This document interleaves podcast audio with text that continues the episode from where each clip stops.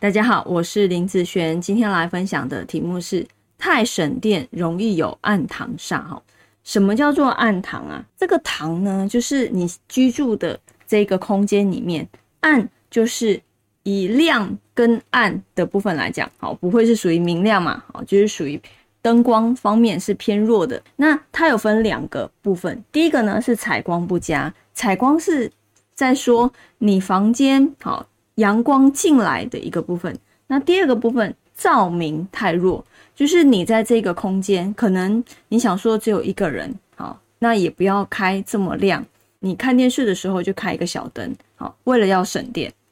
所以其实，在你这个空间来讲，不管你是看电视或看手机，因为要省电的关系，好，那你就想说省电就省钱嘛。所以呢，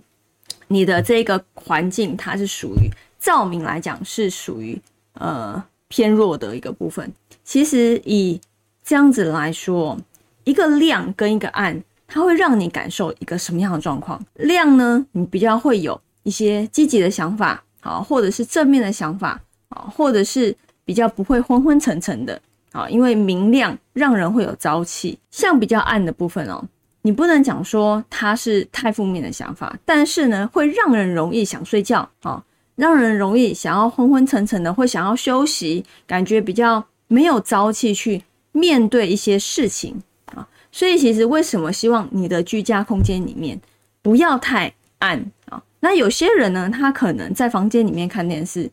他把客厅的灯关起来，那客厅没有人嘛，这个是没有关系的。他主要是在说你的你现在在哪一个环境，那这一个环境里面它的。照明是属于暗或是亮的部分，好，主要是这一个部分，所以不是说，嗯，我刚刚前面讲的，你在房间外面没有人，你还是要把灯打开，不是这个意思哦，所以就是你在的，不管是在客厅，那你的客厅的这个空间，它是属于比较明亮、好亮的一个部分。那如果你在房间也是一个人，你就可以把客厅其他不需要用到的空间灯关起来，就不会有太大的一个问题，哦，它是。让人在这个环境里面过于暗的时候，因为我们睡觉都会想要把灯关起来嘛，对不对？那把灯关起来暗就会想要休息，好，脑袋就会有时候昏昏沉沉的。如果不是要休息的时候，好，尽量不要太暗，或者是你想要思考，你想要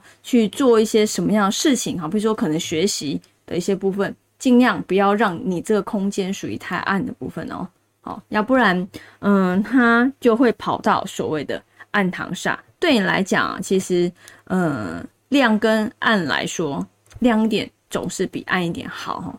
好，那以上这个影片就分享给大家，我们下次见喽，拜拜。